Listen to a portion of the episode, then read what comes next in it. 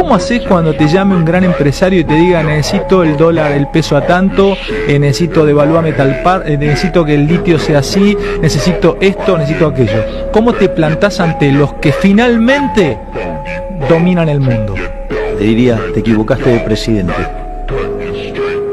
¿Sabes lo que te hacen? Mírame. Te generan una corrida y te voltean. Hacelo. Hacelo.